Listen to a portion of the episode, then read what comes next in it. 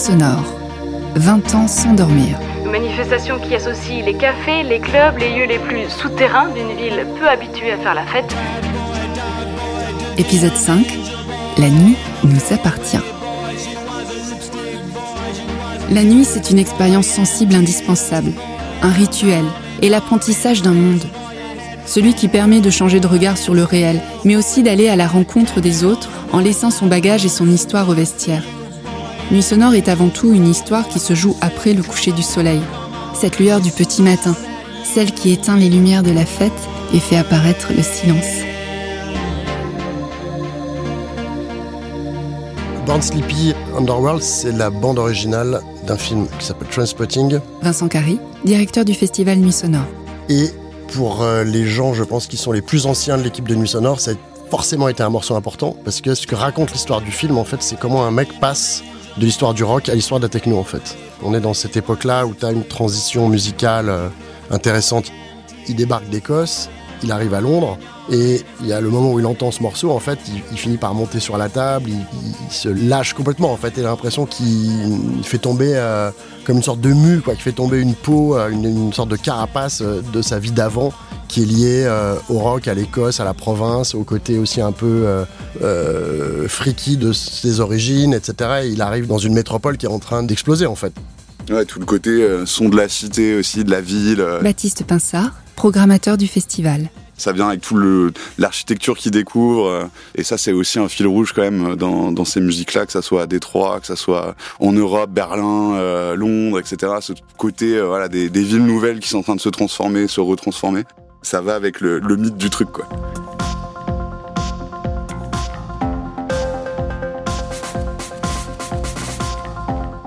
Ça m'appelle aussi beaucoup des images de, de foule euh, en festival. Pierre-Marie Houlion, membre de la direction artistique du festival. Parce que cette chanson, on sait que c'est un, c'est ce qui fait dérailler le dance floor euh, très facilement. Et enfin, voilà, c'est des énormes foules qui sont un peu à l'unisson euh, sur ce morceau. Et c'est vrai que c'était, on voulait avoir ça à nu sonore. Je pense quand quand on a eu Underworld, c'était c'était pour ce morceau aussi. Enfin, je me souviens, il y a beaucoup de gens euh, qui attendaient ce morceau euh, exclusivement. D'ailleurs, beaucoup ne connaissent pas forcément euh, toute la, discographie d'Underworld.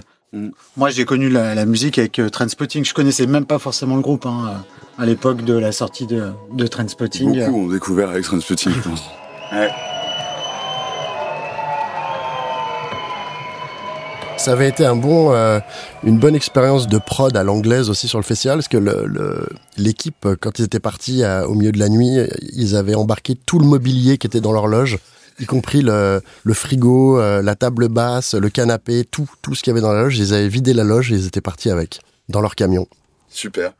bah, c'est un peu la première fois on fait une grosse prod euh, anglaise hein, pour les non initiés. Euh, derrière un groupe, il y a une équipe de production, euh, donc il y a un manager, un tour manager. ils ont des riders où ils demandent des pièces pour pouvoir faire une salle de travail.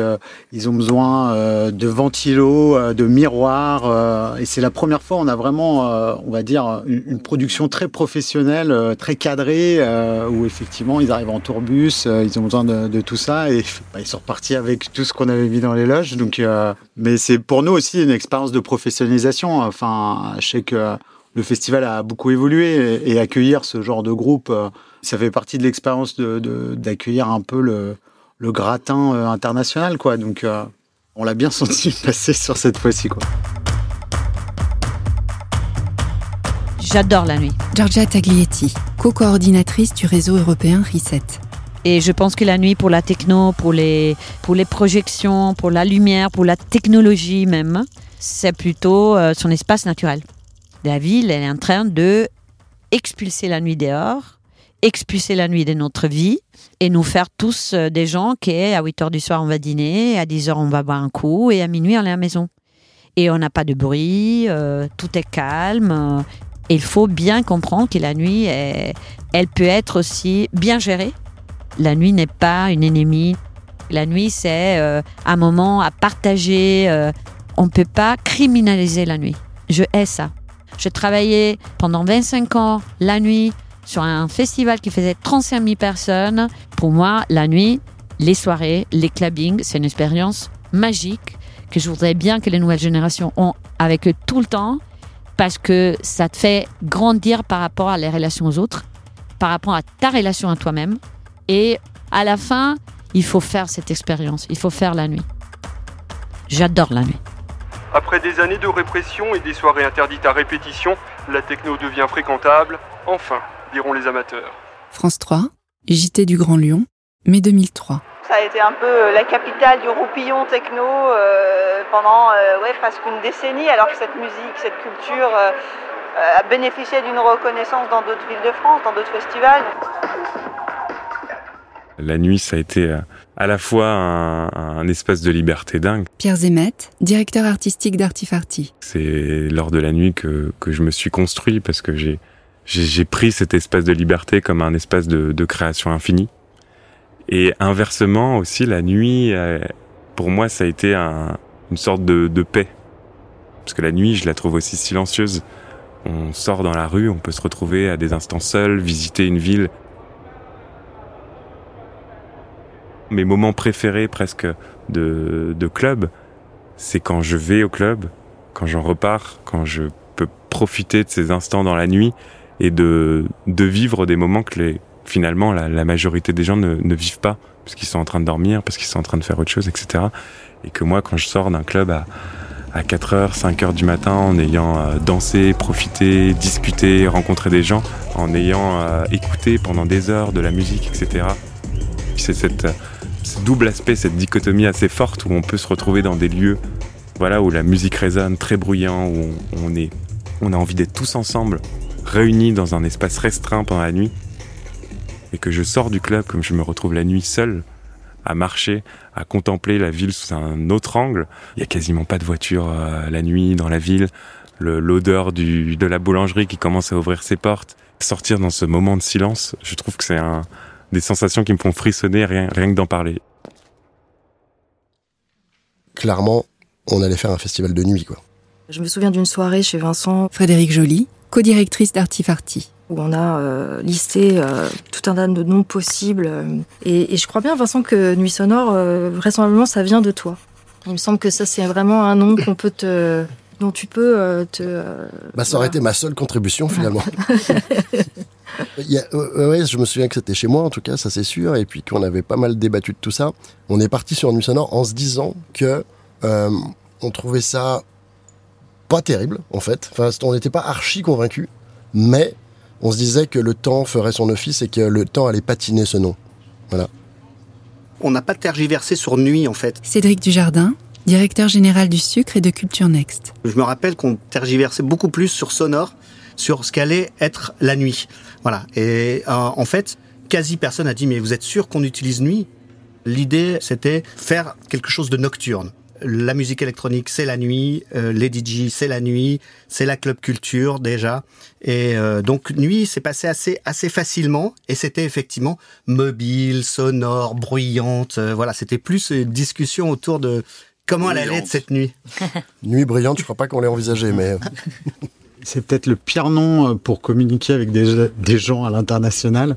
Parce que nous, on le voit, c'est c'est une blague. Hein, qui, est, euh, qui travaille avec nous doit le voir souvent sur les, tout ce qui est les contrats. euh, les agents ne, ne le prononcent pas, l'écrivent mal, le prononcent mal, n'arrivent pas à, à le prononcer, hein, tout simplement. Hein, c'est une Midsommar. ou- Ah, c'est- difficile. Nuit sonore. Nuit sonore. Nuit sonore. Nuit sonore, euh, News Festival. Mais euh, bah, c'est drôle parce que, comme tu le dis, moi aussi, je pense que c'était pas forcément le meilleur nom, mais effectivement, on voit comment, avec euh, bah, 20 ans d'expérience, on peut aussi imposer des choses. Et ce nom s'est imposé malgré le fait que tout le monde euh, dise les nuits sonores, ce qui est euh, assez traumatisant, surtout pour Vincent. Donc on, on vit avec et, et c'est devenu voilà une référence quoi. Voilà, euh, le- les agents ont appris à l'écrire. le fait que le nom soit en français, c'était, on était absolument convaincus de ça. Ça, je, je me souviens très bien de ça, qu'il fallait absolument que ce nom soit en français. On voulait vraiment assumer le côté euh, euh, Frenchy. Euh, Il y avait un petit clin d'œil à Sonar, dans le sonore, qu'il faut pas oublier. On avait aussi envisagé euh, des noms plus autour de la question de la cité, mais il y avait aussi cet événement qui s'appelait euh, Lyon Cité Sonore, donc qui était qui était pris et qui était euh, donc euh, voilà, il fallait pas qu'on on reparte sur cette notion-là, mais la question de la ville a toujours été aussi au centre. Il y avait vraiment une notion d'ouverture de la ville, quoi. Il y avait vraiment le côté Lyon, ville ouverte, venez. Évidemment, les musiques électroniques ne sortent pas de nulle part, et elles sont le fruit d'une histoire qui est beaucoup plus ancienne, qui remonte évidemment euh, aux années 50, 60, 70, 80, 90. Et toute cette histoire-là, on la raconte chaque année dans la programmation. On était à un moment aussi de, où la, culture électronique, finalement, elle avait déjà une grosse dizaine d'années, on va dire, d'épanouissement. Elle était quand même très très fragmentée en termes de style, d'esthétique, de micro-communauté derrière chaque esthétique, etc. Or, on savait qu'il y avait une culture commune, euh, des racines communes, une envie festive commune, une envie de déployer la culture dans d'autres espaces, d'autres formats, etc. qui étaient communes. Et donc, il y avait quand même un enjeu pour Nuit Sonore de rassembler plusieurs esthétiques, plusieurs communautés, etc. Et d'aller, une fois qu'on avait fait ce travail-là, entre guillemets, de rassembler euh, les labels, les producteurs, les différents crews, etc., etc., de se présenter ensemble sous une même bannière derrière Nuit Sonore et ensuite de se présenter à un public beaucoup plus large pour dire bon voilà on s'est mis tous ensemble on vous présente notre histoire notre culture notre envie et on la on veut la partager avec un public beaucoup plus large et ça ça se traduit par aller dans l'espace public être de jour parce que être de jour c'était aussi une façon de dire à des gens qui avaient envie de découvrir cette culture mais pas forcément d'aller dans l'espace de la nuit bah voilà une autre porte d'entrée quand on regarde le festival aujourd'hui. Éléonore Cise, responsable d'administration chez Culture Next. On a tendance à avoir une, une balance qui commence à s'instaurer, voire même le format des days, des journées, qui prend de plus en plus de, de, place et de poids, on va dire, dans la programmation du festival. Il y avait les apéros sonores qui ont existé dès la première année. Les apéros sonores ont toujours été deux jours. Donc euh, la dimension programmation de jour, elle a toujours existé. Par contre, elle s'est considérablement densifiée au fur et à mesure, sous différentes formes, mais euh, notamment dans une première forme qui s'appelait les All Day Long avec euh, Laurent Garnier à la piscine en 2005. Et c'est la première fois que là, on assume dans la prod officielle du festival, piloté par nous, dans un lieu, etc., un événement de club culture de jour. Et je pense que la date de Laurent à la piscine, entre guillemets, fait date au début, les, les, deux premières années, les apéros étaient plus euh, considérés comme des before du festival, en fait, presque. Hein. C'était, euh, on va prendre l'apéro avant d'aller au festival. Et c'est 2005 où, effectivement, on s'est dit, bah, le festival, il peut aussi euh, envahir la journée. On commence la nuit de plus en plus tôt, quoi. Cet acte de faire ce moment à la piscine avec Laurent où on fait un événement de jour massif, c'est aussi un acte pour dire ne nous stigmatisez pas, nos libertés peuvent être stigmatisées, on peut se montrer au grand jour, il n'y a rien de douteux là-dedans, ce qu'on fait n'est pas quelque chose de dangereux ou de mal et on s'assume comme une passion culturelle, une passion comme les autres, pourquoi se cacher en fait? Est-ce que vous, vous aviez ce sentiment-là en faisant ça Parce que rétrospectivement, moi c'est comme ça que je le vois? La notion de légitimité et de légitimation, elle était centrale dans le dans la construction de Nuit C'était même euh, presque l'élément principal dans la mesure où euh, on était dans une ville. Voilà, encore une fois, il y avait euh, ce très fort sentiment de répression, on va dire anti-techno à l'époque, pour la faire courte, avec une une municipalité précédente avec Raymond Barre qui était très très très compliqué à l'endroit de la culture électronique et de la nuit, de la techno, de tout ce qui allait avec. Et effectivement, le jour est un des une des formes de, du fait d'assumer, de, de, revendiquer, de prendre position, etc. De la même façon que de le faire à Lyon était aussi un symbole de ça, de la même façon que de le faire dans des lieux du patrimoine et dans de l'espace public était aussi un signe de ça. Donc le jour, c'est un ingrédient parmi d'autres de cette euh, revendication globale. Moi, je pense que de toute façon, le clubbing, c'est politique. Et euh... Jennifer Cardini, DJ productrice. Et je m'énerve euh, assez souvent euh, quand on prend des positions politiques sur les réseaux et qu'on a des comments, please, ne, mélangez pas la musique et la politique. Bon, enfin, euh, quand tu te lèves le matin et que tu fais des choix, euh, c'est politique dès le départ. Enfin, tu. J'ai toujours vu le clubbing comme une communauté. En plus, bon, comme euh, je suis lesbienne, je suis une femme, donc j'accumule un peu. du coup, c'est politique pour moi parce que ça. Le clubbing, c'est la maison pour moi des minorités, en fait, surtout c'est de là que ça vient. C'est, euh, on se doit d'être politique. On peut pas, euh, on se doit de protéger tout le monde. Il faut que tout le monde participe. Mettre en face de la club culture une logique de festival, c'était aussi une façon de la sortir de ce qui était quelque chose de très important dans les villes de province euh, à l'époque, dans les années 80-90, qui était le fait que tout le monde ne pouvait pas rentrer si facilement que ça dans un club. Il y avait vraiment un délit de faciès qui était euh, enclin à être très violent. Et en plus, comme on avait choisi le week-end de l'ascension et qu'on savait que c'était un week-end d'exode massif, en gros, c'est une façon de dire la ville est à vous, quoi. L'offre club à Lyon, elle était très underground et le reste de l'année, il y, avait quand même pas grand-chose. L'ambassade, qui était un club de, de 50 personnes, il y avait la Marquise, qui était un, petit endroit aussi. À part Factory ou, ou, des grands clubs un peu mainstream, il n'y avait pas vraiment d'offres culturelles électro à Lyon.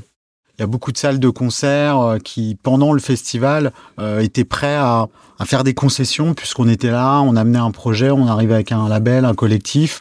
On est même allé dans l'institution culturelle sur ce circuit. On est carrément rentré au musée d'art contemporain, à la maison de la danse. À l'opéra. À l'opéra. À l'opéra, c'est, ils ont dit non la première fois.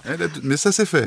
Oui, oui ça s'est fait. Bah, ça s'est fait pas sur une nuit, hein, l'opéra. on n'a pas réussi encore sur une nuit. À l'auditorium. L'auditorium. Voilà, donc l'idée c'était effectivement sur ce manque de, clubs euh, à Lyon où alors on était sur des, il y avait le DV1 auquel je pense également, comme le disait Vincent, on était sur des clubs qui faisaient de la sélection à l'entrée, ce qui est voilà. Et effectivement, avec Nuit Sonore, cette gratuité, on a amené un moment le fait de dire voilà, euh, cette culture, elle est libre, elle doit être ouverte à, tout le monde. Et c'est ce qu'on a aussi décidé de faire quand on a nous-mêmes, avec l'équipe de Nuit Sonore, ouvert un club avec cette idée d'ouverture maximale, de, non-sélection à l'entrée. Il me paraissait euh, problématique parce que le dance floor, c'est un endroit où on donne une certaine image de ce qu'est la société. Chloé Ridel, autrice et essayiste. La fête, ça a toujours été euh, une partie immense euh, de la vie culturelle et de la vie publique. Et la façon dont on fait la fête dit beaucoup de ce qu'est la société. La fête, ça peut être aussi euh, des endroits de refuge. On le voit dans le mouvement féminisme ou dans le mouvement pour les droits des personnes homosexuelles. souvent, des endroits où on pouvait faire la fête, où on pouvait se rassembler, étaient aussi des lieux où on pouvait être dans un endroit, entre guillemets, safe, où on pouvait se retrouver entre personnes avec les mêmes, soit idéaux politiques, soit problématique et trouver à faire corps ensemble, à se connaître à travers la fête. Donc euh, la fête, c'est un levier politique, c'est très puissant. La clubbing culture en général, moi je trouve que c'est un bon révélateur euh, de la vitalité démocratique d'un pays. Finalement, c'est un bon, un très bon indicateur pour voir euh, ce qui se passe. Enfin, ou qu'il y a une contre-culture très forte. Ou une contre-culture très forte, oui. Culture d'opposition, parce que la club culture, elle se traduit aussi dans des cultures d'opposition. Il suffit de voir en Géorgie euh, le, fameux exemple de Tbilissi et de la, fête devant le Parlement, etc., etc. C'est aussi des mouvements qui viennent se dresser ou reprendre des espaces de liberté, parfois un peu en force. J'adore être dans le noir dans un club. J'adore qu'il n'y ait pas de photos, qu'on me prenne pas en photo, qu'on me je m'habille très souvent en noir justement parce que je trouve que je disparais finalement dans ce milieu-là et que mon individualité disparaît au, profit justement d'une fête collective. Euh, et, c'est ça que j'adore, où je me sens vraiment euh, libre de mes mouvements, de que personne ne va me juger parce que je danse très mal, que personne ne va me juger parce que je, danse sur, euh, sur telle musique, que j'ai peut-être bu un verre de trop et c'est pas grave, ça arrive, ça arrive à tout le monde. C'est ce qu'il y a de plus fort dans un club, c'est quand, et je crois que la magie souvent dans un, club ou dans un festival euh, prend quand euh, on arrête de se regarder entre nous, on arrête de se juger et, euh, on se met à danser de façon collective sur, sur une même musique. Moi j'ai un souvenir assez marquant, ça va être l'édition de 2010 où c'était Hot Chip. J'étais en plein milieu de la halle, le courant a sauté, donc la musique s'est arrêtée brutalement. Et quand c'est reparti, par contre, euh, je crois que j'ai perdu mon sac dans la volée. Euh, il n'y avait plus rien à faire, quoi. Les gens étaient totalement euphoriques et totalement. Euh, il y a vraiment ce, ouais, ouais, ce truc de, de, de, diffusion qui repart d'un coup, parce que bon, une coupure de courant en plus, c'est totalement inattendu. C'était vraiment en plein milieu du show. Et quand c'était reparti, c'était, c'était assez dingue.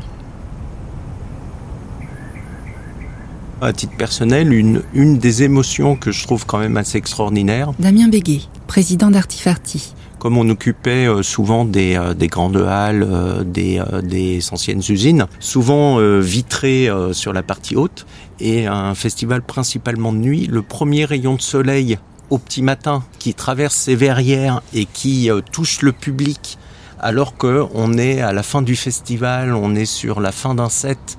Cette émotion-là est très particulière. Il y a un côté à la fois extraordinaire, euh, une fragilité à ce moment-là sur euh, le jour qui est en train d'arriver et on est en train de finir notre, notre nuit. Moi, je me souviens d'avoir euh, les primos souvenirs festifs, même bien avant Nuit Sonore, sont des souvenirs de bruit d'oiseaux quand tu rentres le matin à, 6-7 heures du mat et que d'une certaine façon, le décalage constitue à la fois un mode de vie et une expérience singulière et tu sais que à 17 ans, tu sais que cet esprit de la fête t'accompagnera toute ta vie, il ne l'abandonnera jamais. Et en même temps, tu te dis merde, c'est quand même, il doit y avoir un problème quelque part l'association entre les oiseaux et les camions qui ramassent les poubelles au petit matin. On a l'ambiance des deux. Et c'est ça qui fabrique ce moment. Moi, c'est un moment que je déteste. Hein. C'est vrai que quand on entend les oiseaux, les martinets, euh, parce qu'on est sur le printemps, euh, voilà, tu dis que la nuit a ta filé entre les doigts. Et c'est vrai que bon alors pendant le festival on est c'est un peu particulier. On est plus là à se dire oula faut vite que j'aille me coucher puisqu'il me reste euh, il me reste trois heures pour dormir. En tout cas, c'est un moment que j'aime pas beaucoup. Moi non plus, il faudrait vérifier si c'est euh, généralisé. Tu vois, chez nous, il faudrait poser la question à pas mal de gens. Figurez-vous que c'est quelque chose qui est souvent assez clivant. Moi, je suis comme euh, Damien, j'aime euh, les petits matins. J'adore le lever du soleil. Mais voilà, en général, on aime ou on déteste. Ouais. Mais je comprends un peu mieux pourquoi Damien et moi, on clôture le festival chaque année, en fait. Pourquoi est-ce qu'on est les derniers à partir, à fermer les lieux, tout ça? Bah, peut-être que notre côté euh, vampire est plus affirmé et qu'on est obligé de, rentrer, nous, euh, vraiment avant, les premiers rayons du soleil. Moi, ce que j'aime le matin, c'est voir partir le public. On ferme les portes, il y a une évacuation qui est quand même assez euh, rapide finalement. Tout le monde rentre très fatigué et très sage finalement. C'est extraordinaire parce qu'on voit de plusieurs milliers de personnes qui partent sans aucun désordre ensemble, au, petit matin, sans avoir besoin de se dire quoi que ce soit. Mm. Et, euh, et à la fois, on voit qu'ils se comprennent très bien. Après, c'est drôle parce que tu as plusieurs groupes. T'en as qui veulent continuer. Tu vois, t'en as qui sont encore dans la fête, hein, qui continuent. T'en as d'autres qui sont euh, lessivés. Euh. C'est pas tout à fait le même mood le deuxième jour du festival et le cinquième. C'est ça. Ouais, ouais aussi, ouais. C'était vrai que on a tendance à les user quand même. Hein.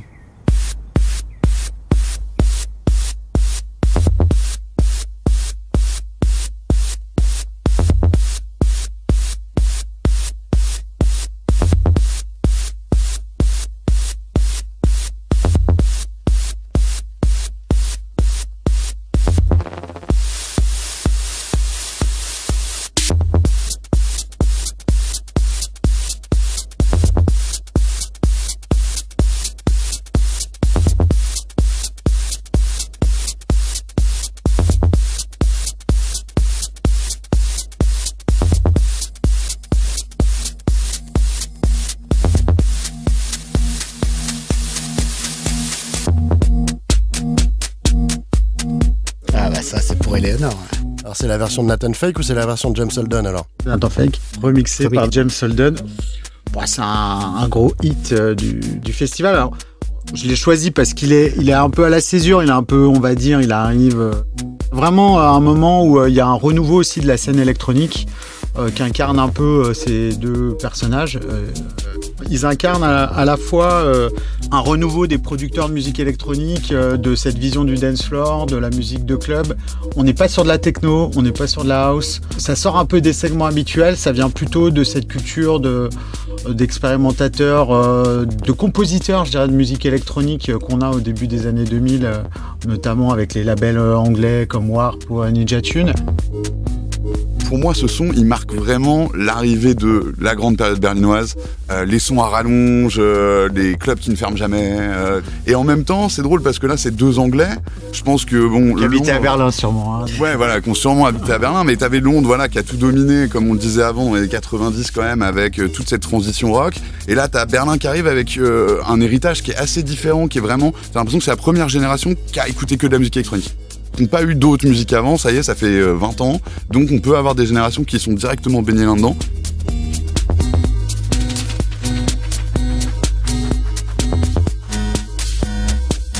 Dans plein de pays, en fait, hein, c'est euh, quelque part euh, faire du clubbing, c'est aller contre le gouvernement. Et faire du clubbing en créant des espaces safe et tu vois, dans un pays comme la Russie, il y a des soirées queer. Je, je suis hyper admiratif du risque qu'ils prennent. Enfin, c'est pas, c'est pas facile. Et ça, je pense que les gens qui vont euh, des fois euh, juste euh, en soirée pour, ou en festival pour s'amuser, qui prennent des packs, tu sais, avec la tente, le machin, ils réalisent pas qu'en fait, pour certaines personnes, le dance floor, c'est un refuge. Et c'est aussi un endroit où ils existent, et c'est aussi contre la domination et, une posture politique qui est, qui est vitale, quoi. Ils sont obligés de l'apprendre. prendre.